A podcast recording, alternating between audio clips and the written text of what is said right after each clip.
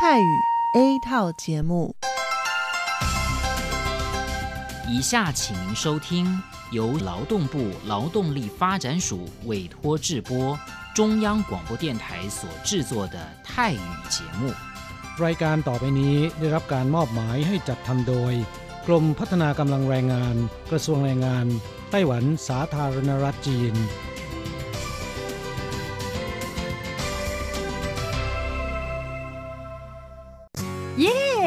เลิกงานแล้ว พวกเราไปคาราโอเกะกันเถอะ ฉันมีธุระ เธอไปกันเถอะ เอ๊ะนานที่ปีหน จะนัดไปร้องเพลงกัน หรือว่าเธอมีนัดกับชายหนุ่มจ้าชายก็ดีนะสิ ฉันจะไปทำงานหาเงินต่างหาก จริงเหรอ เลิกงานแล้วยังไปหาเงินได้อีกทำไมดีจัง ไปทำที่ไหนอะจริงสิ แถวนี้มีโรงงานหนึ่งช่วงนี้ต้องการคนงานชั่วคราว ช่วงวันหยุดฉันก็ไปทำงานพิเศษที่นั่นจะได้หาเงินเพิ่มขึ้นอีกหน่อย อยากจะซื้อคอมพิวเตอร์ให้ลูกชายที่เมืองไทยลำไพไม่ได้นะ กฎหมายไต้หวันกำหนดไว้ว่า พวกเราจะต้องทำงานให้เท่าแก่ที่ยื่นขออนุญาตนำเราเข้ามาทำงานในไต้หวันเท่านั้น การไปทำงานที่อื่น ถือว่าผิดกฎหมาย หากถูกจับได้จะถูกยกเลิกไปอนุญาตทำงาน ไม่เพียงถูกส่งกลับประเทศ ต่อไป ก็เข้ามาทำงานในไต้หวันไม่ได้อีกแล้วฮะรุนแรงขนาดนั้นเลยเหรอ จะถูกส่งกลับประเทศไม่สามารถมาทำงานไต้หวันได้อีก งั้นฉันก็ไม่มีทางหาเงินส่งลูกเรียนมหาวิทยาลัยนะสิงั้นก็แย่กว่าเดิมมาสิ ใช่แล้ว ในเมื่อเราเข้ามาทำงานในไต้หวันแล้ว ก็ควรต้องปฏิบัติตามกฎหมายไต้หวัน จึงจะมีโอกาสหาเงินส่งกลับไปช่วยเหลือครอบครัว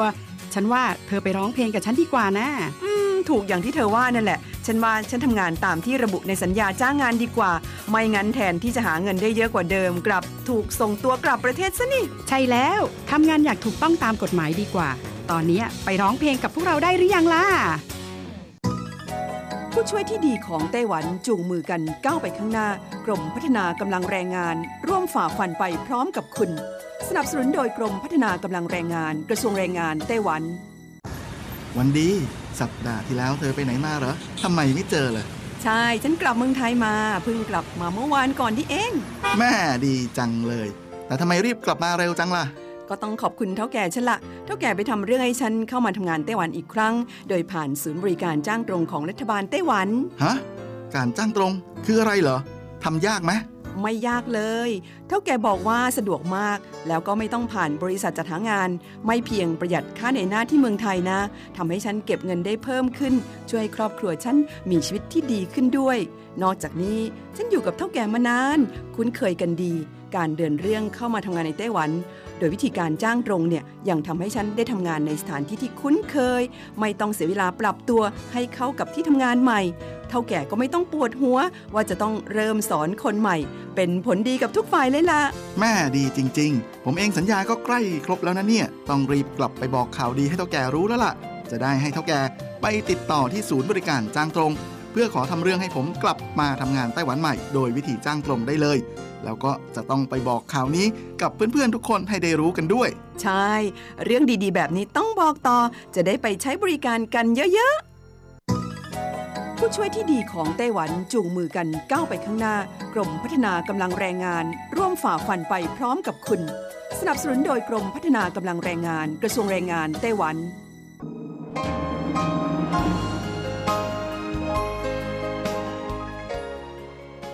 กลับมาฟังขณะนี้ท่านกำลังอยู่กับรายการภาคภาษาไทย Radio ไต้หวัน International หรือ RTI ออกกระจายเสียงจากกรุงไทเปไต้หวันสาธารณรัฐจีน เป็นประจำทุกวันนะครับ นอกจากรับฟังทางเครื่องรับวิทยุได้แล้ว ยังสามารถรับฟังรายการผ่านระบบออนไลน์ได้ที่ thai.rti.org.tw หรือที่ RTI Fanpage นะครับ ขอเชิญติดตามรับฟังรายการของเราได้ ตั้งแต่บัดนี้เป็นต้นไป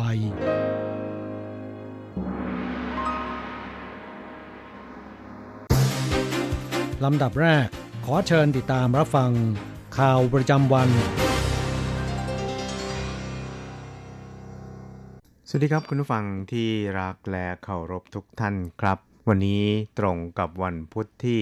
18 พฤศจิกายน ปีพุทธศักราช 2563 นะครับ สำหรับข่าวประจำวันจาก RTI ในวันนี้นะครับ ก็มีผมกฤษณัยสายประพาสเป็นผู้รายงานครับ เรามาเริ่มต้นกันที่ข่าวคราวเกี่ยวกับเหตุอุบัติเหตุโศกนาฏกรรมของเครื่องบินลบ F16 ของไต้หวันนะครับ ซึ่งก็ประสบกับอุบัติเหตุ หายไปจากหน้าจอหลังจากที่บินขึ้นไปได้เพียงแค่ไม่ถึง 2 นาทีบริเวณ นอกชายฝั่งฮวาเหลียนนะครับ ซึ่งตอนนี้เนี่ยนะครับก็กำลังเร่งควานหา ทั้งเครื่องบินนะครับ แล้วก็นักบินนะครับ ซึ่งตอนนี้เนี่ยนะครับก็ยังหาไม่พบนะครับ ซึ่งถึงแม้ว่าจะพบในบางส่วน แต่ก็ยังไม่แน่ชัดนะครับว่า เป็นซากของเครื่องบินลบ F16 ดังกล่าวหรือเปล่านะครับครับอย่างนั้นก็ตามนะครับจากเหตุการณ์ดังกล่าวนั้น ตอนนี้กองทัพของไต้หวันก็ได้สั่งงดการใช้งานเครื่องบินลบรุ่นเดียวกันทั้งหมดแล้วนะครับโดยจะให้เครื่องบินลบ IDF ที่ไต้หวันผลิตขึ้นเองปฏิบัติหน้าที่แทนนะครับ ซึ่งก็จะไม่ส่งผลกระทบต่อศักยภาพในการสู้รบของกองทัพครับ นายจางเจ๋อผิงนะครับรัฐมนตรีช่วยว่าการกระทรวงกลาโหมไต้หวันบอกว่าปฏิบัติการค้นหาในวันนี้นั้นยังคงเป็นไปอย่างต่อเนื่องครับ โดยส่งเครื่องบินออกค้นหาจำนวน 12 ลำ และจะต้องค้นหาไปจนถึงเวลา 6 นาฬิกาของวันพรุ่งนี้นะครับ ซึ่งนายจางนั้นก็ได้ระบุครับ โดยบอกครับบอกว่า他的任务可以由 IDF，也就是由台南และ台中两个机来接替，所以战备上没有问题。 ในช่วงการตรวจเช็คสภาพ แล้วก็ซ่อมบำรุงเครื่องบิน F16 ทั้งหมดนั้นกองทัพได้มอบหมายให้เครื่องบินลบ IDF ปฏิบัติภารกิจแทนนะครับ โดยจัดสรรจากฐานทัพที่ไทยจงและไทยนั้น ดังนั้นเนี่ยในแง่ของกำลังรบแล้วจึงไม่ได้รับผลกระทบแต่อย่างใดครับ ทั้งนี้นะครับท่านประธานาธิบดีไช่เงินนั้นก็ได้สั่งการให้เร่งค้นหาเครื่องบินลบแล้วก็นักบินที่ประสบเหตุอย่างเต็มที่ รวมทั้งให้เร่งสอบสวน หาสาเหตุของเหตุเครื่องบินตกในคราวนี้เป็นการด่วนด้วย แล้วก็สั่งการให้งดการใช้เครื่องบินรบรุ่นเดียวกัน ที่มีปัญหาทั้งหมด แต่ต้องไม่ทำให้กำลังรบได้รับผลกระทบนะครับอีกข่าวหนึ่งเรามาดูเกี่ยวกับกรณีการพิจารณาใบอนุญาตของสถานีโทรทัศน์เคเบิล CTI ในไต้หวันนะครับซึ่งยืดเยื้อแล้วก็ จัดการประชาพิจารณ์มาหลายรอบรวมทั้งรับฟังคำชี้แจงจากผู้บริหารของสถานีโทรทัศน์แห่งนี้ในช่วงระยะเวลาที่ผ่านมานะครับ ซึ่งก็มีการถกเถียงกันอย่างกว้างขวาง โดยเฉพาะอย่างยิ่งประเด็นเกี่ยวกับเสรีภาพในการเสนอข่าวของสื่อสารมวลชนในไต้หวัน ซึ่งในที่สุดนะครับที่ประชุมนั้นก็ได้มีการพิจารณา โดยการประชุมของคณะกรรมการการสื่อสารแห่งชาติ หรือ NCC ในไต้หวันในวันนี้ ก็ร่วมกับนักวิชาการ ผู้เชี่ยวชาญและก็ตัวแทนจากประชาชนจำนวน 7 ท่านนะครับ ซึ่งส่วนใหญ่เห็นว่าในช่วง 6 ปีที่ผ่านมานะครับสถานีโทรทัศน์เคเบิล CTI ถูกลงโทษและปรับมากที่สุดในบรรดาสถานีโทรทัศน์ต่างๆ ในไต้หวัน ซึ่งเกิดการบริหารงานภายในของสถานีนะครับ จนไม่สามารถปรับปรุงแก้ไข ปัญหาการรายงานข่าวได้อย่างมีประสิทธิผลนะครับ จึงมีมติเป็นเอกฉันท์7ต่อ 0 ไม่ต่อใบอนุญาต การประกอบกิจการโทรทัศน์ของ CTI ครับครับทั้งนี้ใบอนุญาตประกอบการทีวีของ CTI นั้นมีอายุ 6 ปีครับ ซึ่งก็จะครบกำหนดในวันที่ 11 ธันวาคมที่จะถึงนี้ คณะกรรมการการสื่อสารแห่งชาติไต้หวันจึงได้เปิดการประชุม พิจารณาในเรื่องนี้ในวันนี้นะครับ ซึ่งก็เป็นการประชุมครั้งที่ 938 ของ NCC ที่ประชุมก็มีมติ ไม่ต่ออายุใบอนุญาตดังกล่าว อย่างเป็นเอกฉันดังกล่าวข้างต้นครับ อีกคราวนึงครับเราไปดูข่าวเกี่ยวกับทางด้าน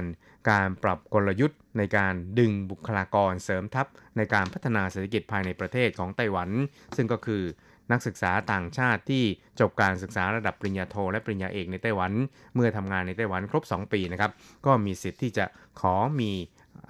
ถิ่นที่อยู่ถาวรนนะครับหรือเรียกกันว่า APRC ในไต้หวันได้ครับ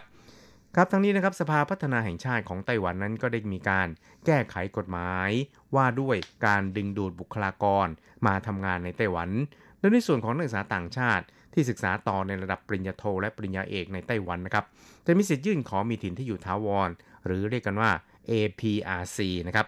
หลังจากที่พำนักทำงานในไต้หวันลดลงจากระยะเวลาเดิมนะครับ ซึ่งนางเกาเซียนกุ้ยรองประธานสภาพัฒน์ไต้หวันนั้นก็บอกว่า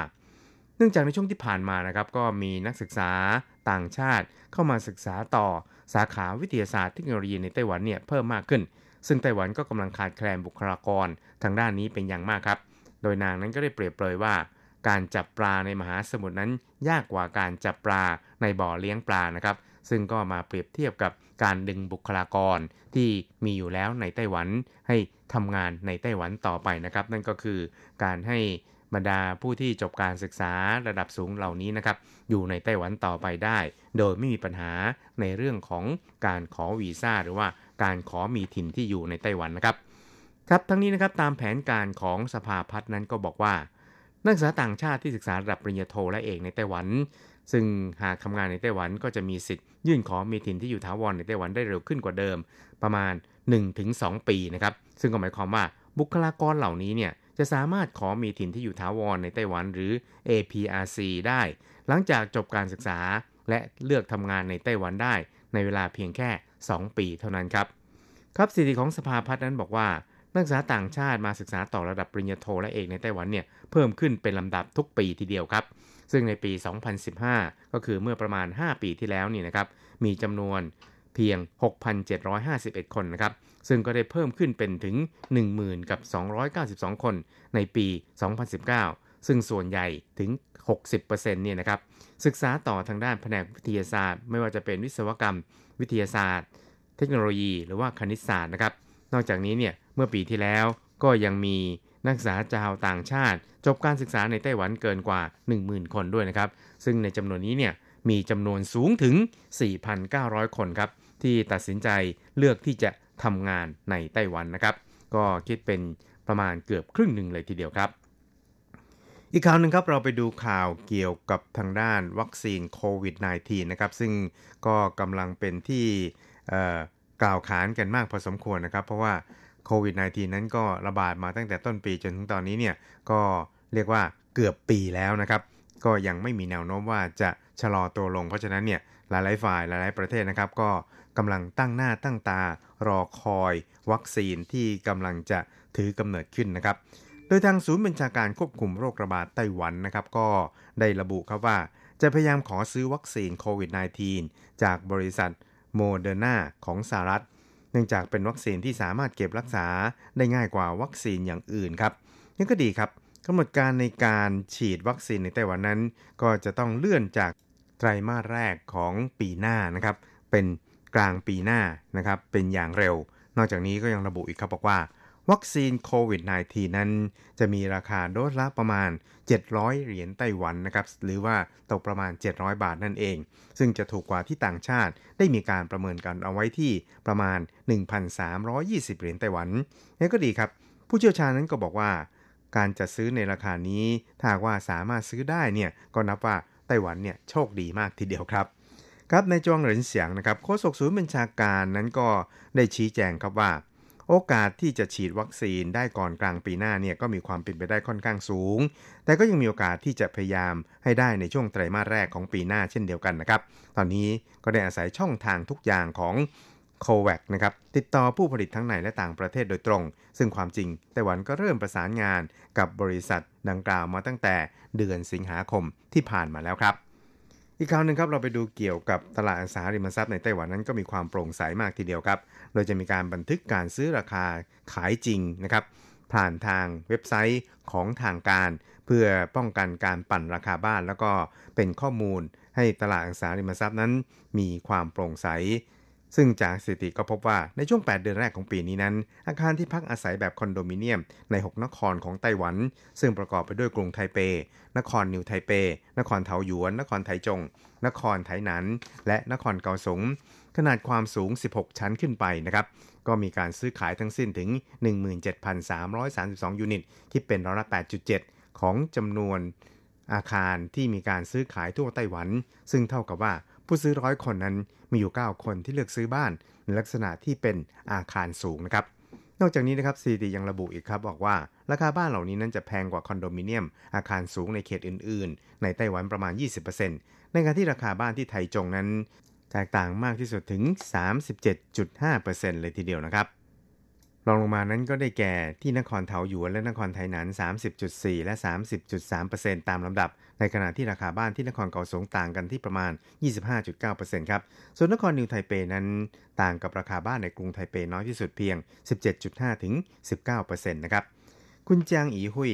ผู้จัดการศูนย์สถานการณ์อสังหาริมทรัพย์ บริษัทอสังหาริมทรัพย์ไต้หวันก็ได้ระบุครับ โดยบอกครับบอกว่า ราคาเฉลี่ยคอนโดมิเนียมอาคารสูงที่นครไถหนันนั้นเฉลี่ยที่ยูนิตละ 10.53 เหรียญไต้หวัน ต่ำที่สุดในบรรดา 6 นคร ในขณะที่กรุงไทเปสูงสุดเฉลี่ยที่ 41 ล้านเหรียญไต้หวันหรือเท่ากับ 4 เท่าของนครไทยนั้นเลยทีเดียวครับ ครับสุดท้ายเราไปดูข่าวเกี่ยวกับการจัดกิจกรรมเข้ากล่องบนรถไฟของไต้หวันญี่ปุ่นฝรั่งเศสและสวิตนะครับ ซึ่งก็มาประชันฝีมือกันที่ไต้หวันแล้วครับข้าวกล่องที่จำหน่ายบนรถไฟนั้นมีมากมายหลากหลายชนิดนะครับ แล้วก็ถือเป็นเอกลักษณ์อย่างหนึ่งของรถไฟในไต้หวันครับ แล้วก็หลายประเทศที่นิยมการรับประทานอาหารบนรถไฟนั้นไม่ว่าจะเป็นญี่ปุ่น สวิตเซอร์แลนด์และฝรั่งเศส เที่ยวนี้ก็ระดมผู้ค้ากว่า 30 แห่ง มาประชันฝีมือที่สถานีรถไฟไทเป แล้วก็อย่าลืมแวะไปลิ้มชิมรสกันนะครับ ครับคุณลีผู้แวะมาชิมรสที่นี่นั้นก็บอกด้วยนะครับ บอกว่าตีสี่ครึ่งก็เปิดประตู ผมก็รีบกระโจนเข้ามา เห็นตะหลิวแล้วก็ช้อนทองที่ดีไซน์อย่างแปลกใหม่ก็รู้สึกว่าไม่เลวเลยล่ะครับในมือถือบัตรคิวแม้จะต้องรอนานหลายชั่วโมงก็ไม่บ่นสักคำ ขายวันละแค่ 200 กล่องเท่านั้น แฟนๆเข้ากล่องรถไฟไต้หวันกว่าจนเรียบทีเดียวครับ คุณเฉินบอกว่าเพราะไปเมืองนอกไม่ได้ ก็ต้องใช้เข้ากล่องรถไฟมาปลอบใจหน่อย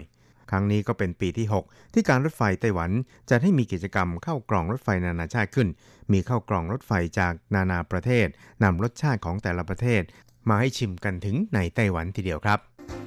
ต่อไปขอเชิญฟังข่าวต่างประเทศและข่าวจากเมืองไทยค่ะ สวัสดีค่ะ คุณผู้ฟังที่เคารพ ช่วงของข่าวต่างประเทศและข่าวในเมืองไทยรายงานโดยดิฉันกัญจยากริชยาคมค่ะ ข่าวต่างประเทศสำหรับวันนี้นั้นเริ่มจากข่าว คณะแพทย์อิตาลีทดลองเล่นเปียโนระหว่างผ่าตัดเนื้องอกให้เด็ก คณะแพทย์โรงพยาบาลเด็กซาเลซีในเมืองอังโกนาทางตอนกลางของอิตาลี ได้ทดลองบรรเลงเปียโนระหว่างผ่าตัดเนื้องอกที่ไขสันหลังให้เด็กวัยสิบขวบ แทนที่ผู้ป่วยจะได้ยินแต่เสียงอุปกรณ์ทางการแพทย์ดังตลอดการผ่าตัด แต่เด็กน้อยกลับได้ยินเสียงเพลงจากเปียโนที่ตั้งไว้ในห้องผ่าตัด ซึ่งบรรเลงโดยนักชีววิทยาโมเลกุลคนหนึ่ง ในท่วงทำนองที่ได้รับการยอมรับว่าสามารถเยียวยาร่างกายได้ เมื่อทีมแพทย์ทำการสังเกตคลื่นไฟฟ้าในสมองของเด็กชาย จากจอแสดงผลตลอดการผ่าตัดนาน 4 ชั่วโมง พบว่า เมื่อใดก็ตามที่หยุดบรรเลงเพลง คลื่นไฟฟ้าในสมองจะเกิดการเปลี่ยนแปลง จึงเชื่อได้ว่าเด็กชายได้ยินเสียงเพลงระหว่างการผ่าตัด และขณะนี้เด็กมีอาการดีขึ้นแล้วหลังการผ่าตัด แต่ต้องรอผลการตรวจในขั้นต่อไปว่าจำเป็นต้องผ่าตัดอีกหรือไม่ ข่าวต่อไป บราซิลเตรียมนำเข้าวัคซีนโควิด จากซิโนแวคของจีนบราซิลซึ่งมีจำนวนผู้ติดเชื้อโควิด -19 สะสมสูงเป็นอันดับสองของโลก และดึงดูดให้บริษัทยาหลายแห่งทำการทดลองวัคซีนในบราซิล ล่าสุด รัฐเซาเปาโลของบราซิล จะเริ่มนำเข้าวัคซีนป้องกันโรคโควิด -19 จากบริษัทซีโนแวคของจีนแผ่นดินใหญ่ ชุดแรกจากทั้งหมด 46 ล้านโดสในสัปดาห์นี้ โดยผู้อำนวยการศูนย์ชีวการแพทย์ของสถาบันบูตันตันของรัฐเซาเปาโลแถลงต่อสภาว่า ทางสถาบันคาดว่าจะมีวัคซีนของซิโนแวคครบ 46 ล้านโดส ในเดือนมกราคมปีหน้า หากได้รับการอนุมัติจากองค์การกำกับดูแลด้านสุขภาพของบราซิล หรืออันวิซา ขณะที่รัฐบาลกลางของบราซิลให้ความสนใจต่อวัคซีนที่พัฒนาโดยบริษัทไฟเซอร์ ซึ่งเจ้าหน้าที่กระทรวงสาธารณสุขบราซิล ได้พบกับตัวแทนของไฟเซอร์ และเปิดเผยว่าจะซื้อวัคซีนของไฟเซอร์ ซึ่งปัจจุบันอยู่ระหว่างการทดลองในระยะที่ 3 หากได้รับการพิสูจน์ว่าปลอดภัย และได้รับการขึ้นทะเบียนจากอันวิซานอกจากนี้ในสัปดาห์นี้ทางกระทรวงสาธารณสุขบราซิล ยังจะพบกับบริษัทจอร์นสันแอนด์จอร์นสันภารัฐไบโอเทคของอินเดีย และผู้ผลิตวัคซีนสปุตนิกของรัสเซียด้วย ต่อไปขอเชิญคุณผู้ฟังรับฟังข่าวในเมืองไทยค่ะ ไทยอนุมัติงบสั่งจองวัคซีนโควิด มูลค่า 6,000 ล้าน Facebook Fanpage ไทยคู่ฟ้า โพสต์ข้อความเปิดเผยว่า มีข่าวดีจากที่ประชุมคณะรัฐมนตรี ล่าสุดประเทศไทยจะได้จองวัคซีนป้องกันโรคโควิด -19 ล่วงหน้า จำนวน 26 ล้านโดส จากบริษัทแอสตราเซเนกาไทยแลนด์จำกัด และบริษัทแอสตราเซเนกา UK จำกัด ซึ่งเป็นบริษัทผู้ผลิตวัคซีนที่กำลังทดสอบในคนระยะที่ 3โดยใช้งบประมาณ 2,379 ล้าน 436,000 บาท ซึ่งคณะรัฐมนตรีได้อนุมัติแล้ว จากนั้นก็จะจัดซื้อวัคซีนที่ได้จากการจองล่วงหน้าวงเงิน 1,500 กว่าล้านบาท และมีค่าบริหารจัดการวัคซีนอีกประมาณ 2,000 กว่าล้านบาท มีระยะเวลาดำเนินการตั้งแต่เดือนพฤศจิกายน 2563 ถึงเดือนธันวาคม 2564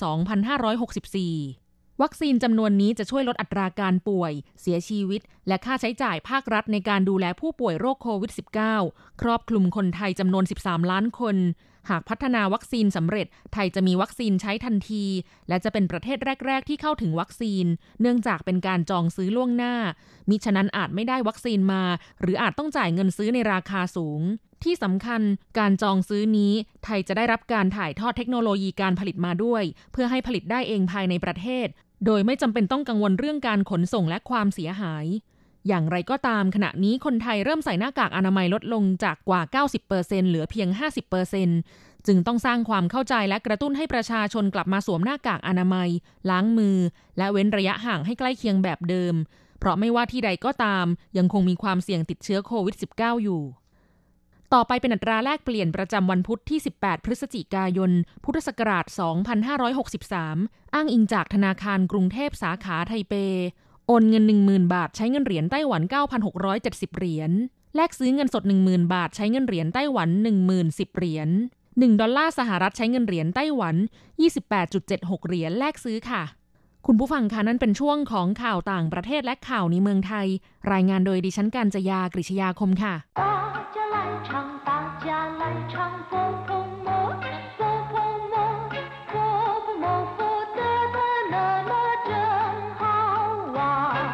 สวัสดีครับเพื่อนผู้ฟัง พบกันในวันนี้เราจะมาเรียนวิทยาลัยภาษาจีนทางอากาศ ภาคเรียนที่สองบทที่ 3 ของแบบเรียนชั้นกลาง บทที่ 3 ติ้งเห่าละจองเอาไว้แล้ว ในบทนี้เราจะมาเรียนรู้เกี่ยวกับการสั่งจองอะไรสักอย่างไว้ล่วงหน้า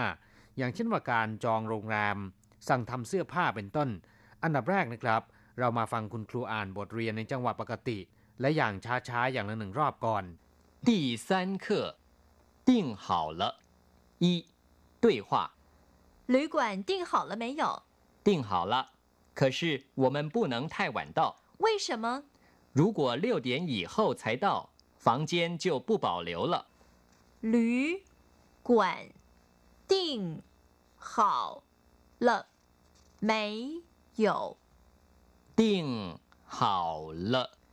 可是我们不能太晚到。为什么？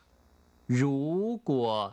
六点以后才到，房间就不保留了。第三课定好了บทที่สามจองไว้แล้ว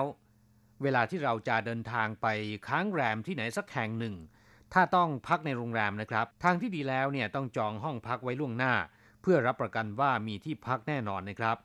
ถ้ามีการจองไว้เรียบร้อยแล้ว ในภาษาจีนจะพูดว่า ติ้งเ่าละแปลว่าจองไว้แล้ว ติ้งก็คือสั่งจอง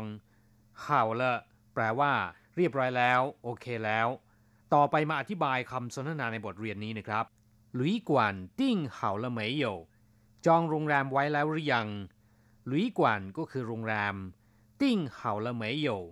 จองเอาไว้แล้วหรือยังติ้งเห่าละ可是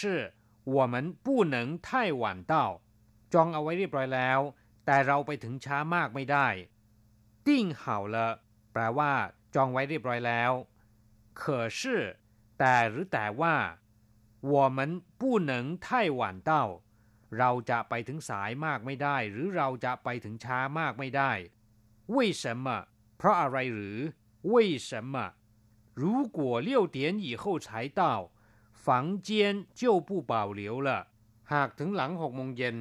จะไม่สำรองห้องพักเอาไว้ให้如果六点以后才到ถ้าหากถึงหลังหกโมงเย็น如果ก็แปลว่าถ้าหากว่า六点以后หลังหกโมง ในที่นี้หมายถึงว่าหกโมงเย็นนะครับฉายเต้า หมายถึงว่าเลยหกโมงเย็นไปแล้วเพิ่งจะถึง ฝังเจียนเจ้าผู้เป่าหลิวละก็จะไม่สำรองห้องพักไว้ให้ ฝังเจียนก็คือห้องพัก ในที่นี้หมายถึงห้องพักในโรงแรม เจ้าผู้เป่าหลิวละก็จะไม่สำรองเอาไว้ให้ ผู้เป่าหลิวละแปลว่าไม่รักษาไว้ให้ ไม่เก็บไว้ให้หรือไม่สำรองไว้ให้ ฝังเจียนเจ้าผู้เป่าหลิวละ ก็จะไม่สำรองห้องพักเอาไว้ให้ครับเพื่อนฟังหลังจากที่ทราบความหมายของคำสนทนาในบทนี้ผ่านไปแล้วนะครับ ต่อไปขอให้เปิดไปที่หน้า 16 ของแบบเรียน เราจะไปเรียนรู้คำศัพท์ใหม่ๆในบทเรียนนี้ 订 แปลว่าจองหรือว่าสั่งจองเอาไว้ อย่างเช่นว่า ติ้งชันทิงแปลว่าจองพัตคารไว้ 订机位 แปลว่าสำรองที่นั่งเครื่องบิน ติ้งควนมั่นหรือว่าการมั่น 订金 แปลว่าเงินมัดจำเวลาที่เราจะไปจองอะไรไว้ล่วงหน้าเนี่ย คนขายกลัวว่าผู้ซื้อจะไม่เอาทำให้เสียเวลานะครับ มักจะมีการขอเงินค่ามัดจำมาไว้ เรียกว่า 订金 นอกจากนี้คำว่า 订 ยังมีความหมายว่าสั่งให้ส่ง อย่างเช่นว่า 订报 แปลว่าสั่งให้ส่งหนังสือพิมพ์ 订便当 สั่งให้ส่งข้าวกล่อง นอกจากนี้ยังมีความหมายว่า ลงนามหรือว่าทำก็ได้นะครับ อย่างเช่นว่า ติ้งลี่ชี่เย่แปลว่าทำหรือลงนามในสัญญา ลงนามในข้อตกลง เรียกว่า ติ้งลี่ชี่เย่ติ้งกวยเจ๋อแปลว่าออกกฎระเบียบ ศัพท์คำต่อไปเว่ยจื่อแปลว่าที่นั่ง อย่างเช่นว่า ติ้งเว่ยจื่อสำรองที่นั่ง หรือจะแปลว่าตำแหน่งก็ได้นะครับ อย่างเช่นว่า谁来接替他的位置ใครมาแทนตำแหน่งของเขา หรือใครมาแทนที่นั่งของเขาก็ได้ ศัพท์คำต่อไป หลุยกวน แปลว่าโรงแรมหรือว่า hotel คำว่า 旅 ตัวเดียว แปลว่าเดินทางหรือทัศนาจร ท่องเที่ยว อย่างเช่นว่า旅客 แปลว่านักท่องเที่ยวหรือว่าผู้โดยสาร 旅途 แปลว่า ระหว่างการเดินทาง 旅费 ก็คือค่าเดินทาง 旅行 ท่องเที่ยวหรือว่าทัศนาจร 旅行社 บริษัททัวร์หรือบริษัทการท่องเที่ยว ชี่หลุยสิง ก็คือไปท่องเที่ยวไปทัศนาจร เรียกว่าชี่หลุยสิง ส่วนคำว่ากวนเป็นสถานที่รองรับแขก หรือหมายถึงห้องหรือว่าร้านที่มีลักษณะบริการ อย่างเช่นว่าบัววู่กวนแปลว่าพิพิธภัณฑ์ เจ้าเชี่ยงกวนแปลว่าร้านถ่ายรูปจันหลานกวนแปลว่าสถานที่จัดงานนิทรรศการ เมื่อนำคำสองคำนี้มารวมกันกลายเป็นหลุยกวนแปลว่าโรงแรมหรือว่า hotel นะครับ ศัพท์คำต่อไป ฝังเจียน แปลว่าห้องหรือว่าห้องพัก โดยมากจะหมายถึงห้องพักในโรงแรม เช่นพูดว่า请帮我订一间房间กรุณาช่วยผมจองห้องพักหนึ่งห้อง ศัพท์คำต่อไป เป่าเหลียว แปลว่ารักษาไว้ สงวนเอาไว้ หรือว่าเก็บเอาไว้ อย่างเช่นว่า这问题暂时保留下次再谈ปัญหานี้ขอสงวนไว้ก่อน ค่อยหารือกันในครั้งต่อไป 这件事他持保留的态度เรื่องนี้เขาขอสงวนท่าที我可能晚一点到请替我保留ผมอาจจะมาถึงสายสักหน่อย ขอความกรุณาช่วยเก็บ หรือช่วยรักษา หรือสำรองไว้ให้ผมด้วย ศัพท์คำต่อไปอยู่หมิง แปลว่ามีชื่อเสียง เป็นที่เรื่องลือ เป็นที่รู้จักของผู้คน เรียกว่าอยู่หมิง อย่างเช่นว่า 他就是很有名的歌星เขานี่แหละ เป็นนักร้องชื่อดังเลยล่ะ这家公司很有名บริษัทนี้ดังมาก ศัพท์คำต่อไปติ้งจั่วแปลว่าสั่งทำ อย่างเช่นว่า ติ้งจั่ว一套西装สั่งทำสูตรหนึ่งชุด ติ้งจั่ว一条裤子สั่งทำกางเกงหนึ่งตัว这一辆车是特别定做的รถคันนี้สั่งทำหรือว่าสั่งผลิตเป็นพิเศษ ศัพท์คำต่อไปฟ้านเตี้ยน ถ้าแปลตามตัวอักษรโดยตรงแล้วนะครับ แปลว่าพัตคารหรือว่าร้านอาหาร แต่ว่าในปัจจุบันเนี่ยส่วนใหญ่จะหมายถึงโรงแรมขนาดใหญ่ อย่างเช่นว่า希尔顿大饭店 โรงแรมฮิลตัน ฟังมาถึงตอนนี้นะครับ บางท่านก็อาจจะสงสัยเหมือนกันว่า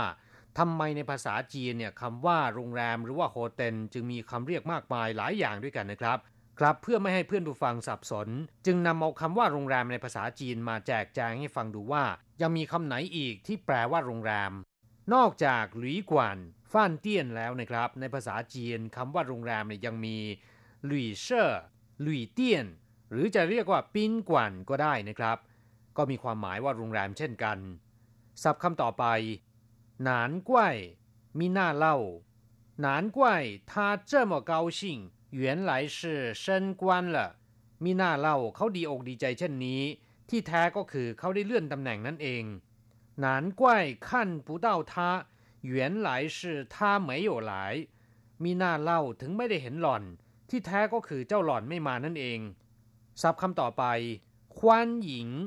แปลว่ายินดีต้อนรับ เวลาที่เราเข้าพัตคารใหญ่โรงแรมหรูหรือว่าห้างสรรพสินค้านะครับ จะมีพนักงานต้อนรับคอยยืนอยู่ข้างประตูกล่าวว่า ควันหญิงกวางหลิง แปลว่ายินดีต้อนรับการมาเยือนของท่านควันหญิง你加入我们的工作ยินดีต้อนรับที่คุณเข้าร่วมการทำงานของเราศัพท์คำสุดท้ายนะครับ合适แปลว่า เข้ากัน เหมาะสมกันหรือว่าได้ขนาด กลับมาฟังหลังจากที่เรียนไปแล้ว ขอให้นำไปหัดพูดบ่อยๆนะครับ เราจะกลับมาพบกันใหม่ในบทเรียนถัดไป สวัสดีครับ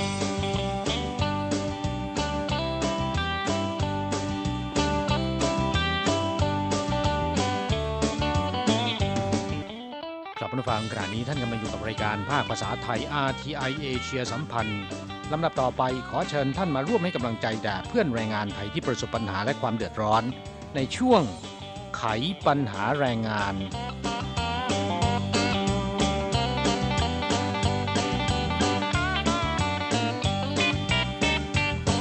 ครับช่วงนี้มีข่าวคราวความคืบหน้าเกี่ยวกับเรื่องระยะเวลาการทำงานของแรงงานต่างชาติ แต่ถ้าว่าเป็นเฉพาะของแรงงานในภาคสวัสดิการสังคมเท่านั้นนะครับคิดว่าเป็นเรื่องที่น่าสนใจนำมาเล่าให้เพื่อนฟังได้รับทราบกันนะค่ะ แม้เพื่อนฟังของเราที่ทำงานเป็นผู้อนุบาลมีไม่มากเท่าไหร่นักนะคะ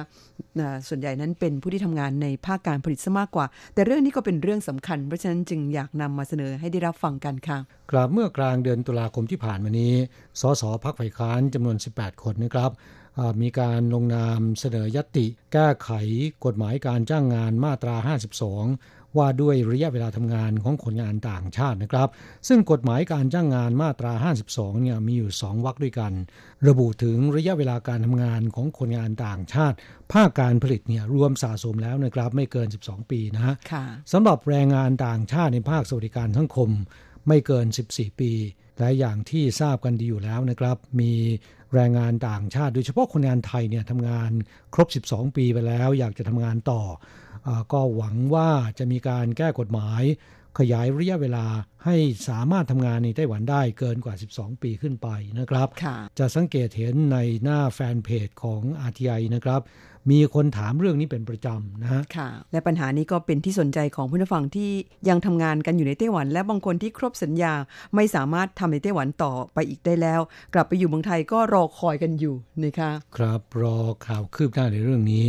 อย่างไรก็ตามนะครับ ขอย้ำก่อน กลัวว่าผู้ฟังอาจจะมีความรู้สึกว่า ถูกหลอกให้ดีใจอ้าวสุดท้ายเนี่ยเขาจะขอขยายระยะเวลาทำงาน เฉพาะของผู้อนุบาลเท่านั้นไม่ได้เกี่ยวข้องกับแรงงานในโรงงานในภาคการผลิตแต่อย่างใดนะครับ อย่างไรก็ตามหากว่าผู้อนุบาลได้รับการขยายระยะเวลาแล้วเนี่ยผมคิดว่าแรงงานในภาคการผลิต ก็คงจะมีการหยิบยกขึ้นมาพูดถึงเหมือนกัน เพราะฉะนั้นมันก็มีส่วนเกี่ยวข้องแม้นจะไม่โดยตรงนะครับสสพักฝ่ายค้านที่ยื่นยติขอให้แก้กฎหมายการจ้างงานมาตรา 52 ขยายระยะเวลาทำงาน ของผู้อนุบาลต่างชาติเนี่ยเขาให้เหตุผลบอกว่ากฎหมายการจ้างงานมาตรา 52 มีการกำหนดให้แรงงานต่างชาติในภาคสวัสดิการสังคม โดยเฉพาะอย่างยิ่งผู้อนุบาลนะครับ สามารถทำงานในไต้หวันรวมสะสมแล้วไม่เกิน 14 ปี ขณะที่ประเทศเพื่อนบ้านอย่างเกาหลีใต้ สิงคโปร์ มาเลเซีย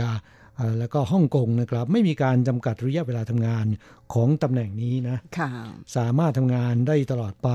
ประกอบกับ งานผู้อนุบาลดูแลผู้ป่วยเนี่ยจะต้องมีทักษะความรู้ และต้องผ่านการฝึกอบรมเทคนิคการดูแลคนป่วยมาเป็นอย่างดีนะครับ รวมถึงจะต้องใช้เวลาในการสร้างความไว้วางใจ และสร้างความผูกพันกับผู้ป่วย หากไม่สามารถทำงานดูแลผู้ป่วยได้ต่อไปเนี่ยเพียงเพราะครบกำหนดระยะเวลาทำงานตามในกฎหมาย ผู้อนุบาลต่างชาติเหล่านี้ต้องเดินทางกลับประเทศ ไปทำงานที่อื่นต่อ เท่ากับว่าไต้หวันเป็นสถานฝึกอบรมผู้อนุบาลให้กับประเทศต่างๆ ขณะที่ครอบครัวผู้ป่วยจะต้องนำเข้าผู้อนุบาลคนใหม่มาฝึกฝน และก็หาทางให้ปรับตัวเข้ากับผู้ป่วยต่อไปซึ่งจะส่งผลต่อสิทธิประโยชน์ และก็สุขภาพจิตของผู้ป่วยอย่างใหญ่หลวงนะครับ ค่ะจะว่าไปแล้วเรื่องนี้มันเป็นเรื่องที่ละเอียดอ่อนพอสมควรนะครับเพราะว่ามันเป็นความสัมพันธ์กับคนต่อคน แม้ว่าจะเป็นในฐานะของผู้อนุบาลคนป่วยนะคะแต่ว่าคนเราเนี่ยอยู่กันไปนานๆ อยู่ด้วยกันทุกวันเนี่ยมันก็มีความผูกพันนะคะคโดยเฉพาะผู้ป่วยที่ส่วนใหญ่บรรดาลูกหลานเนี่ยก็ทิ้งภาระให้กับผู้อนุบาลนะคะถ้าหากว่าเขาเข้ากับผู้อนุบาลคนนั้นได้ดีอยู่แล้วเนี่ยไว้เนื้อเชื่อใจกันเมื่อครบกำหนดก็ต้องเปลี่ยนผู้อนุบาลใหม่อันนี้คนป่วยก็น่าจะไม่ค่อยสบายใจเท่าไหร่นะคะครับยิ่งไม่สบายอยู่แล้วนะ มาห่วงกังวลในเรื่องนี้นะครับ ก็ทำให้เสียสุขภาพจิต และก็ส่งผลเสียต่ออาการของผู้ป่วยด้วยนะฮะค่ะสสเหล่านี้บอกว่า ไต้หวันมีผู้อนุบาลประมาณ 260,000 คน นั่นแสดงว่ามีชาวไต้หวันประมาณ 260,000 ครัวเรือนอาต้องอาศัยพึ่งพิงผู้อนุบาลต่างชาติเหล่านี้นะครับ จึงเสนอแก้ไขกฎหมายการจ้างงานมาตรา 52 ในส่วนของระยะเวลาทำงานของผู้อนุบาล คือยังเป็นเดิมนะรวมสะสมแล้วไม่เกิน 14 ปี หรือผู้ป่วยมีความจำเป็นมีความต้องการ จะอนุญาตให้ในายจ้างสามารถว่าจ้างผู้อนุบาลต่างชาติได้ โดยไม่จำกัดระยะเวลา แต่ว่ายื่นขออนุญาตว่าจ้างก่อนครบกำหนดสัญญา 6 เดือน แล้วก็ยื่นขอว่าจ้างได้ครั้งละ 2 ปีนะฮะค่ะหมายถึงว่าครบ 14 ปีแล้วเนี่ย หากว่าในายจ้างยังมีความต้องการ หากว่าผู้ป่วยยังมีความต้องการยังมีความจำเป็นนะครับในายจ้างก็สามารถจ้างผู้อนุบาลต่อไปได้ ครั้งละ 2 ปี โดยไม่จำกัดระยะเวลาทำงานอีกต่อไป หมายความว่าจ้างได้ต่อไปเรื่อยๆ ครั้งละ 2 ปี แต่ต้องว่าจ้างก่อนที่จะครบสัญญา 6 เดือน นี่เป็นร่างกฎหมายการจ้างงานมาตรา 52 ที่จะมีการแก้ไขกันนะครับค่ะและยติเสนอแก้ไขกฎหมายอ่าการจ้างงานฉบับนี้นะครับ ผ่านความเห็นชอบจากสภานิติบัญญัติในวาระแรกแล้วนะครับ รอการพิจารณาในวาระสองในชั้นของกรรมาธิการกันต่อไปนะค่ะถ้าสามารถที่จะผ่านสภาได้และประกาศใช้แล้วเนี่ยน่าจะมีนายจ้างออกมาสะท้อนความเห็นว่า แรงงานในภาคการผลิตก็มีสภาพการคล้ายๆกันนะค่ะเอ่อเพราะฉะนั้นเราถึงบอกไงคะว่า ถือเป็นนิมิตหมายอันดีนะคะเพราะว่าอย่างน้อยที่สุดเนี่ยก็มีการมองเห็นความสำคัญในจุดนี้นะคะกราบแต่นอกจากขอแก้ระยะเวลาทำงานของผู้อนุบาลแล้วนะครับ ยังมีการแก้อีกจุดหนึ่ง แรงงานไทยซึ่งมีจำนวนผู้อนุบาลไม่ค่อยมากนักนะครับ แต่ก็นำเรื่องนี้มาเล่าให้ฟังตำแหน่งผู้อนุบาลเนี่ย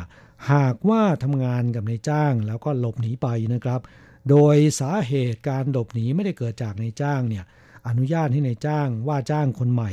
มาทำงานทดแทนได้ แต่ต้องเว้นระยะเวลา 3 เดือนนะค่ะข้อบังคับนี้นะครับนายจ้างจำนวนมากบ่นบอกว่า ในเมื่อไม่ได้เกิดจากปัญหาของนายจ้างแล้วเนี่ยทำไมต้องเว้นระยะเวลา 3 เดือน ช่วงระหว่างเว้นระยะเวลา 3 เดือน จะไปหาคนมาดูแลผู้ป่วยได้อย่างไร อันนี้ก็ไม่ค่อยที่จะยุติธรรมสำหรับนายจ้างนะฮะก็จะขอยกเลิกข้อกำหนดในมาตราที่ 58 ของกฎหมายการจ้างงานด้วย ค่ะ ก็ถือว่ามีความคืบหน้าหลายด้านนะคะ โดย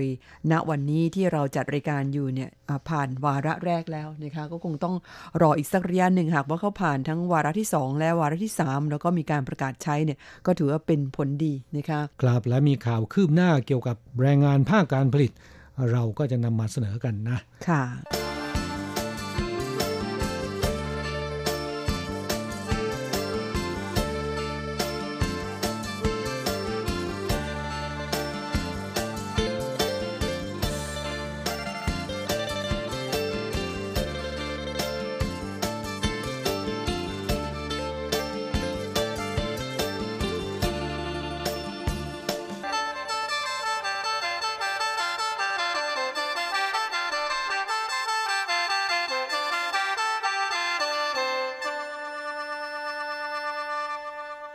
ประเด็นหนึ่งที่จะนำมาเล่าให้ฟังกัน ก็เป็นเรื่องราวของคนงานต่างชาติที่หลบหนีนะครับ ซึ่งเป็นปัญหาปวดหัวสำหรับเอ่อหน่วยงานต่างๆ ของไต้หวันนะครับ ไม่ว่าจะเป็นกระทรวงแรงงาน กระทรวงมหาดไทย โดยเฉพาะสำนักงานตรวจคนเข้าเมืองนะครับค่ะเพราะจากสถิติของสำนักงานตรวจคนเข้าเมือง กระทรวงมหาดไทยเนี่ยบอกว่าช่วง 8 ปีที่ผ่านมานะครับ คนงานต่างชาติหลบหนีรวมสะสมแล้วเนี่ย มากกว่า 1 6 0 0 0 0 คนนะ เป็นตัวเลขที่น่ากลัวทีเดียวนะคะครับเอ่อแม้นว่าส่วนใหญ่จะถูกตรวจพบ หรือว่าเข้ามอบตัวเดินทางกลับประเทศไปแล้ว แต่ณสิ้นเดือนสิงหาคมนี้ยังมีแรงงานต่างชาติที่หลบหนี แล้วก็ยังไม่ถูกตรวจพบ ไม่ถูกจับกลุ่ม ยังลอยนวลอยู่ในสังคมไต้หวันจำนวน 51,087 คน ตัวเลขนี้เมื่อเทียบกับปี 2558 ที่มีอัตราการหลบหนีสูงถึง 4.02% ในปี 2562 อัตราการหลบหนีลดลงเหลือ 2.5%ถือว่ามีอัตราส่วนการหลบหนีลดน้อยลงอย่างมากเลยทีเดียวนะครับ อาจจะเป็นเพราะว่ายอดจำนวนคนงานต่างชาติเพิ่มมากขึ้น ก็เลยทำให้อ่าตัวเลขก็ยังอยู่ที่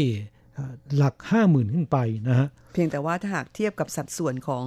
แรงงานทั้งหมด แรงงานต่างชาติทั้งหมดในไต้หวันนั้นก็ถือว่าลดลงกว่าเมื่อก่อนว่างั้นเถอะนะคะ ครับสำนักงานตรวจคนเข้าเมืองวิเคราะห์ ข้อมูลของคนงานต่างชาติที่หลบหนีนะฮะว่าในปี 2562 อาชีพที่แรงงานต่างชาติหลบหนีแล้วก็ไปทำงานอย่างผิดกฎหมาย อันดับที่หนึ่งได้แก่ไซงานก่อสร้างนะสูงถึง 35.64%รองลงมาเป็นร้านอาหาร 20.91%แล้วก็ไปรับจ้างเป็นผู้อนุบาลดูแลคนป่วย คนไข้ในโรงพยาบาลหรือว่าในครัวเรือนนะครับ 15.92% แหมความจริงเขาก็ทราบนะคะว่า แหล่งที่คนงานต่างชาติผิดกฎหมาย หลบไปทำงานนั้น มันอยู่ที่ไหนบ้าง ถ้าหากว่าสกัดตรวจกันตรงจุดที่เสี่ยง จะมีคนงานต่างชาติ หลบเข้าไปทำงานผิดกฎหมายนี่ มันก็น่าจะปราบได้เยอะนะคะผมว่าน่าจะแก้ปัญหาที่ปลายเหตุมากกว่านะฮะตามที่เขาวิเคราะห์ออกมาเนี่ย ผมว่าน่าจะมาจากบันทึกปากคำสำหรับคนที่เข้ามอบตัวว่า ระหว่างที่หลบหนีไปทำงานอะไรบ้างนะน่าจะนำสถิติตัวนี้มา อย่างไรก็ตามการแก้ปัญหาหลบหนีของแรงงานต่างชาติเนี่ยหน่วยงานต่างๆ ก็มีการเสนออของใครของมัน อย่างกระทรวงมหาดไทยเนี่ยเขาบอกว่าสำนักงงานตรวจคนเข้าเมืองเคยสัมภาษณ์แรงงานต่างชาติผิดกฎหมายที่ถูกตรวจพบ ถึงสาเหตุการหลบหนีจากในจ้าง ผลการสัมภาษณ์ สาเหตุการหลบหนีเรียงตามลำดับความสำคัญดังต่อไปนี้ คือเดินทางมาทำงานที่ไต้หวันต้องจ่ายค่าบริการ หรือค่าหัวคิวในอัตราสูงทำให้เป็นภาระหนี้สินนะครับ ไม่พอใจกับเงินรายได้ที่ได้รับ เพราะว่าไม่สามารถที่จะไปชดใช้ภาระหนี้สินได้นะครับ และอันดับที่สองคือ มีปัญหาด้านความสัมพันธ์กับนายจ้าง เหตุผลที่ 3 คืองานหนักเกินไป เงื่อนไขการจ้างงานและสวัสดิการไม่เป็นไปอย่างที่คิดเป็นต้นนะครับ และที่สำคัญคือ ด้านการลงโทษและการป้องกัน ปัจจุบันกฎหมายมีโทษปรับไม่รุนแรงเท่าไหร่นัก ไม่ว่าจะต่อแรงงานต่างชาติที่หลบหนี ต่อในจ้างที่ว่าจ้างหรือต่อนายหน้าคนกลาง บริษัทจ้างงานที่ช่วยจัดหางานอย่างผิดกฎหมายทำให้ยากที่จะยับยั้งการหลบหนีของแรงงานต่างชาติได้นะครับ ค่ะจากจุดนี้ก็จะเห็นได้ว่าต้นเหตุที่ทำให้คนงานต่างชาติหลบหนีไปนั้น ความจริงแล้วมันไม่ใช่ปัจจัยเดียวๆนะคะมันคละเคล้ากันหลายประเด็นหลายปัจจัยทีเดียวค่ะ ครับทุกวันนี้คนงานต่างชาติที่หลบหนีนะครับ อย่างเช่นคนงานไทยเนี่ยก็มีสาเหตุมาจากหลายอย่างด้วยกันนะครับ บางคนบ่นว่าในจ้างไม่ดีก็เลยหลบหนี แต่ก็มีจำนวนมากเหมือนกันหลบหนี ทั้งทั้งนี้ในจ้างดี มีสวัสดิการค่อนข้างดี เงินเดือนก็ดี แต่ทำไมถึงหลบหนี ปัญหาส่วนตัวนะหลายคนเป็นหนี้สิน กลัวคนทวงหนี้ทั้งหนี้สินจากเพื่อนร่วมงานในโรงงานเดียวกันจากภายนอก ใช้วิธีแก้ปัญหาโดยการหลบหนีนะแต่ที่สำคัญก็คือเรื่องของภาระหนี้สินนะอันนี้เป็นส่วนใหญ่นะคะครับโดยเฉพาะอย่างยิ่งแรงงานเวียดนามเขาเดินทางมาทำงานที่ไต้หวัน พวกเขาต้องจ่ายค่าหัวคิวในอัตราสูง กว่าจะเดินทางมาทำงานที่ไต้หวันได้นะฮะ รวมแล้วเนี่ยประมาณ 2 0 0แสนเหรียญไต้หวัน ประมาณสองเท่ากว่าของคนงานไทยนะเพราะฉะนั้นเมื่อมาทำงานแล้วนะครับไม่สามารถหาเงินไปชดใช้หนี้สินได้ หรือทำงานครบสัญญาแล้ว ยังไม่สามารถที่จะใช้หนี้ได้หมดนะครับ ก็จะใช้วิธีหลบหนีต่อไปไม่ยอมเดินทางกลับประเทศ บวกกับอุปนิสัยของคนงานแต่ละชาติที่มันต่างกัน ถ้าเป็นคนงานไทยยังไงยังไงก็จะขอเดินทางกลับประเทศไทยให้ได้นะฮะเกิดมีปัญหาแล้วเนี่ย แก้ปัญหาด้วยวิธีกลับบ้านดีกว่าค่ะแต่สำหรับคนงานเวียดนามเกิดมีปัญหาแล้วก็คือหลบหนีไม่ยอมที่จะกลับประเทศนะฮะ คนเวียดนามนั้นเวลาเขามีปัญหานี้แก้ปัญหาด้วยการไปตายเอาดับนะ ประมาณนั้นนะคะครับจากการวิเคราะห์ของกระทรวงมหาดไทยเนี่ยเขาก็วิเคราะห์ดีนะ แต่ว่าข้อเสนอของเขาเนี่ยบอกว่าหากจะลดปัญหาการหลบหนีของแรงงานต่างชาติอย่างได้ผล ควรแก้ที่ต้นเหตุอันนี้ถูกต้องนะครับ ด้วยการปรับปรุงเงื่อนไขการจ้าง สวัสดิการความเป็นอยู่ ยกระดับค่าจ้างให้สูงขึ้น ตลอดจนเปิดโอกาสให้เปลี่ยน หรือว่าโอนย้ายในจ้างใหม่ได้โดยเสรี เพื่อให้แรงงานต่างชาติที่ปรับตัวเข้ากับในจ้างเดิมยากเนี่ยมีโอกาสเลือกไปทำงานกับในจ้างรายใหม่ได้ อันนี้ผมว่าก็เป็นข้อเสนอที่ดีนะ แต่ไม่ใช่ทั้งหมด บางคนอย่างที่บอกไปแล้วก็คือในจ้างมี สวัสดิการดีค่าจ้างก็ดีความเป็นอยู่ก็ดี แต่คนงานก็ยังหลบหนีด้วยสาเหตุส่วนตัวนะเพราะฉะนั้นยังต้องตามด้วย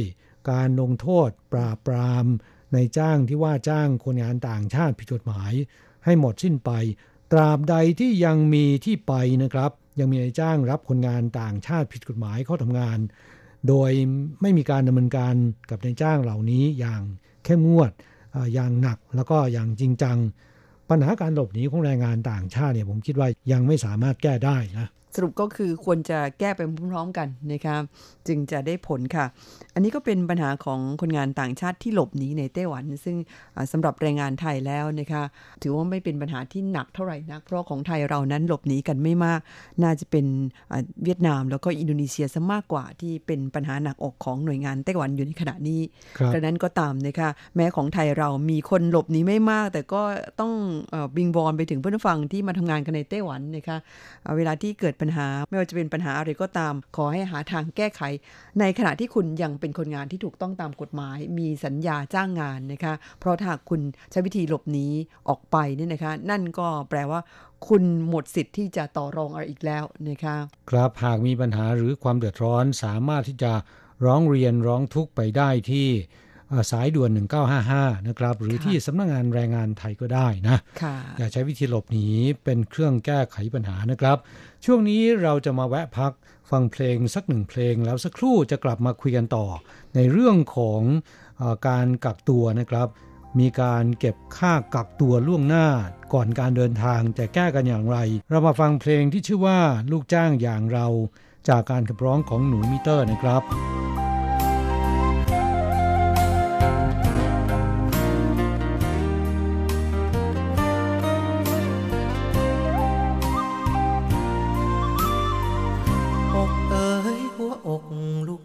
างอย่างเรา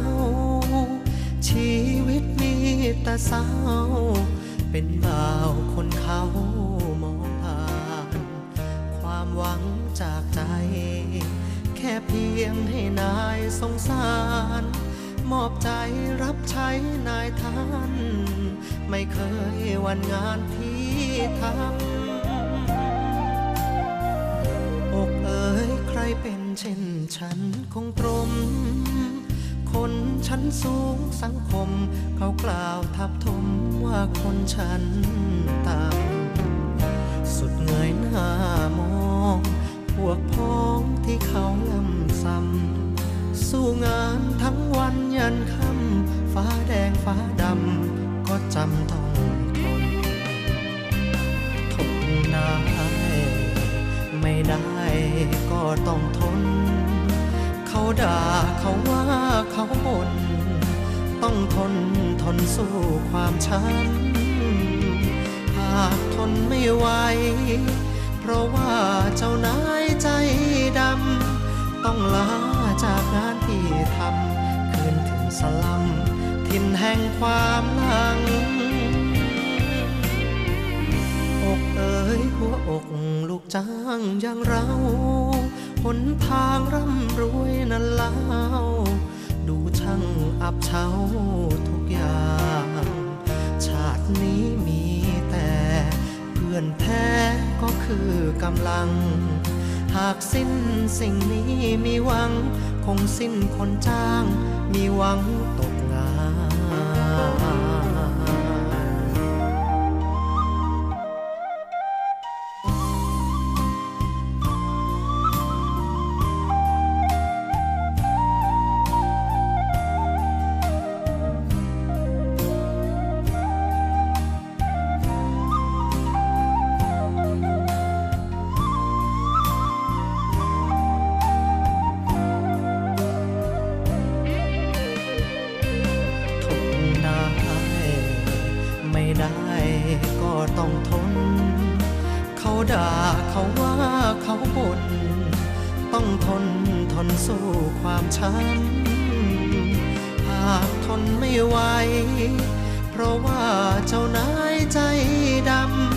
ต้องลาจากงานที่ทำคืนถึงสลัมทินแห่งความลังอกเอ๋ยหัวอกลูกจ้างอย่างเราหนทางร่ำรวยนั้นเล่วดูช่างอับเฉาทุกอย่าง ชาตินี้มีแต่ เพื่อนแท้ก็คือกำลัง หากสิ้นสิ่งนี้มีหวัง คงสิ้นคนจ้าง มีหวัง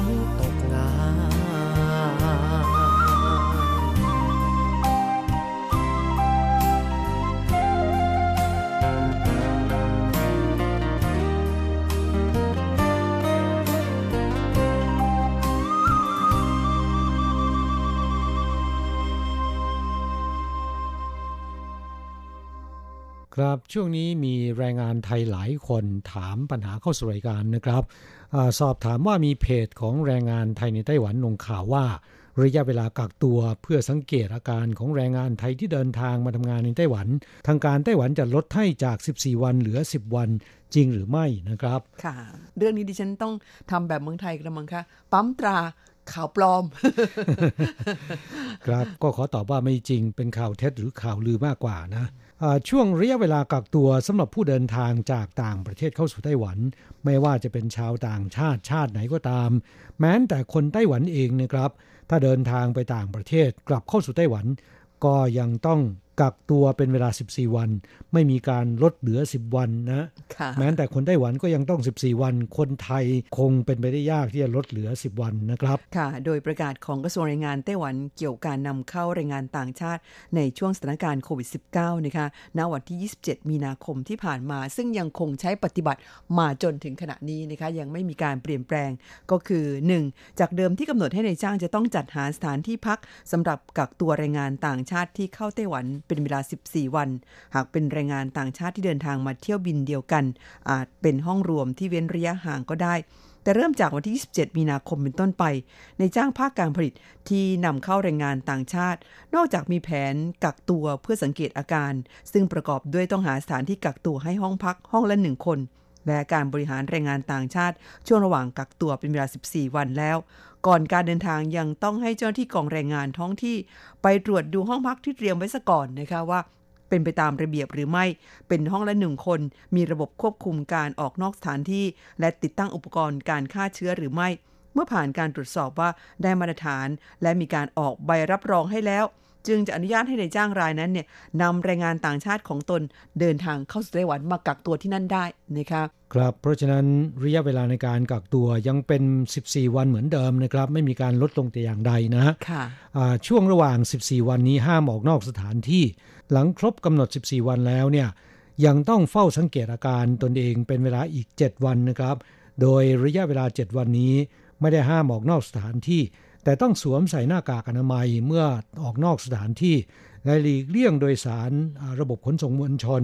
หลีกเลี่ยงไปยังสถานที่ที่มีผู้คนแออัด ดังนั้นข่าวที่อ้างว่าลดเวลากักตัวลงเหลือ 10 วัน จึงเป็นข่าวปลอมที่ไม่มีมูลความจริงแต่อย่างใดนะครับ พูดมาถึงตรงนี้นะคะก็เป็นเรื่องของการเสพข่าวสารข้อมูลผ่านทางสื่อโซเชียลนะคะซึ่งปัจจุบันนี้เพื่อนฟังของเราทุกท่านเนี่ยมีมือถือกันเข้าไปอ่านข่าวโซเชียลกัน ซึ่งก็มีอยู่มากมายเหลือเกิน เอาเฉพาะในไต้หวันเนี่ยนะคะไม่ว่าจะเป็น Facebook หรือว่าเว็บต่างๆ ที่นำเสนอข้อมูลเกี่ยวกับ ต้หวันเนี่ยเดี๋ยวนี้มีมากกว่าในอดีตเยอะเลยนะคะครับโดยเฉพาะอ่าพวกเพจทั้งหลายนะครับ มักจะนำเอาข้อมูลข่าวสารที่ไม่ได้รับการกลั่นกรองนะฮะค่ะอ่ามาเผยแพร่ ก็อาจจะทำให้คนงานไทยหรือคนที่ไปอ่านไปดูเกิดความเข้าใจผิดกันได้นะครับค่ะนอกจากเรื่องของระยะเวลาการกักตัวแล้วนะครับอ่า ค่าใช้จ่ายในการกักตัว 14 วัน ก็เป็นปัญหาใหญ่สำหรับแรงงานไทยที่เดินทางเข้าสู่ไต้หวันในช่วงนี้ มีบางรายถูกบริษัทจ้างงานเรียกเก็บค่าใช้จ่ายเพิ่มประมาณ 20,000ถึง25,000 บาทโอ้โดยอ้างว่าเป็นค่าใช้จ่ายในการกักตัว ในจำนวนนี้มาเบิกคืนได้จากรัฐบาลไต้หวันเป็นเงิน 10,000 เหรียญไต้หวัน มีเพื่อนฟังถามเข้าสู่รายการว่าผิดกฎหมายไหมสามารถทำได้หรือไม่นะครับก็ขอเรียนให้ทราบว่าสำหรับค่าใช้จ่ายในการจัดเตรียมสถานที่กักตัว ไม่ว่าจะเป็นหอพักที่นายจ้างจัดเตรียมไว้ หรือเอ่อไปจองโรงแรมกักโรคนะครับ ค่าใช้จ่ายทั้งหมดรวมถึงค่าตรวจคัดกรองโรค หากว่ามีความจำเป็นและค่ายานพาหนะรับส่ง ตามกฎหมายแล้วนายจ้างต้องเป็นผู้รับผิดชอบทั้งหมด ห้ามผลักภาระไปให้กับแรงงานต่างชาตินะครับ แต่ในปัจจุบันเนี่ยคิดว่าคงไม่เฉพาะแรงงานไทยเท่านั้น โดนกันแทบจะทุกชาตินะครับค่ะเอ่อเนื่องจากเกิดการอ่าแย่งตำแหน่งงานตัดราคากัน แล้วก็มีการเอาใจในจ้างนะครับ เพื่อให้ได้มาซึ่งตำแหน่งงานของบริษัทจ้างงาน เมื่อรู้ว่าไต้หวันไม่ให้เก็บขืนมาเก็บกันในไต้หวันจะถูกลงโทษ เลยใช้วิธีเก็บล่วงหน้าก่อนการเดินทาง ถามว่าถูกกฎหมายไหมไม่ถูกแน่นอนนะครับ แต่เก็บกันที่เมืองไทยเนี่ยไม่มีใครควบคุม จึงต้องขึ้นอยู่กับตัวแรงงานไทยเองว่า จะจ่ายกันหรือไม่นะครับค่ะก็เลยทำให้แรงงานไทยที่จะเดินทางมาทำงานในไต้หวันในช่วงนี้นะครับ ค่าหัวคิวซึ่งเดิมเนี่ยก็แพงขึ้นเรื่อยๆ อย่างต่อเนื่องนะครับ จนถึง 80,000 90,000 ตอนนี้รวมกับค่ากักตัวเนี่ยเป็นแสนแล้วนะ ค่ะ กลายเป็นเรื่องของเออกลไกตลาดอีกแล้วราคาดิฉันว่านะคะเขาบอกคุณว่าคุณต้องจ่ายเพิ่มอีก2องสามหมื่นนะ เพราะว่าตอนนี้เป็นช่วงโควิด ต้องจ่ายค่ากักตัว ถ้าหากเราเอ่อไม่อยากจะมาเนี่ยไม่อยากจะจ่ายเนี่ย ก็ตัดสินใจว่ายังไม่มาช่วงนี้นะคะ แต่ทีนี้กลายเป็นว่าคนที่อยากจะมาทำงานในไต้หวันเนี่ยคิดว่าคุ้ม โดยเฉพาะยิ่งไปได้ยินบริษัทให้งานบอกว่าเดี๋ยวเข้ามาไต้หวันแล้วก็จะได้คืนหมื่นหนึ่งนะคะในส่วนที่เป็นค่ากักโรคอ่าบางคนก็ตัดสินใจยอมจ่ายแล้วก็เดินทางเข้ามา ครับหลังจากเดินทางเข้ามาไต้หวันแล้วเนี่ยก็มาร้องเรียนที่นี่นะค่ะเอ่อจ่ายเงินจ่ายที่เมืองไทย แต่ว่ามาร้องเรียนกันที่นี่ก็จะเอาเรื่องกับบริษัทจัดงานยากนะครับ ทางที่ดีแล้วหากว่ามีปัญหานี้เกิดขึ้นก่อนเดินทางนะครับ ก็ร้องกันที่เมืองไทยเลยนะร้องไปที่กองคุ้มครองคนหางาน กรมการจัดงานกระทรวงแรงงานไทยนะครับค่ะแต่เรื่องการฟ้องเนี่ยคนงานไทยบางคนก็กลัวว่าฟ้องไปแล้วเดี๋ยวกลัวไม่ได้เดินทาง รอให้เดินทางเข้ามาแล้วค่อยฟ้องนะอืมมันก็เลยกลายเป็นเรื่องที่แก้กันยากนะตังค์ก็ควักออกไปให้เขาแล้วนะคะส่วนเรื่องของเบิกได้วันละ 1,000 เหรียญเนี่ยก็เป็นเรื่องจริงเป็นเงินชดเชยอ่า ระหว่างกักตัว 14 วัน หากว่าในายจ้างไม่ได้จ่ายค่าจ้างนะครับ แต่เนื่องจากไม่ใช่เป็นความผิดของแรงงานหรือนายจ้าง ในส่วนนี้ให้ตกลงกันเอง กระทรวงแรงงานแนะนำว่านายจ้างควรจะจ่ายค่าจ้างตามปกติจะง่ายที่สุดนะครับ โดยเฉพาะวันหยุดประจำสัปดาห์เป็นหน้าที่ของนายจ้างอยู่แล้ว แต่หากว่านายจ้างไม่จ่ายซึ่งมีสิทธิ์ทำได้ ลูกจ้างก็สามารถยื่นขอรับเงินชดเชย ค่าจ้าง ช่วงกักตัวจากรัฐบาลได้ในอัตราวันละ 1,000 เหรียญ โดยความช่วยเหลือจากในายจ้างหลังสิ้นสุดการกักตัว 14 วัน แต่บอกล่วงหน้านะครับต้องทำใจ อาจจะต้องใช้เวลาประมาณ 1-2 เดือน ถึงจะอ่าได้รับเงินก้อนนี้นะครับเอาประสบการณ์ดิฉันไหมคะ คุณก็มีสิทธิ์ยื่นขอด้วยใช่ไหมฮะ คือดิฉันเนี่ยโดนกักตัว 14 วันเหมือนกันนะคะ เป็นล็อตแรกของ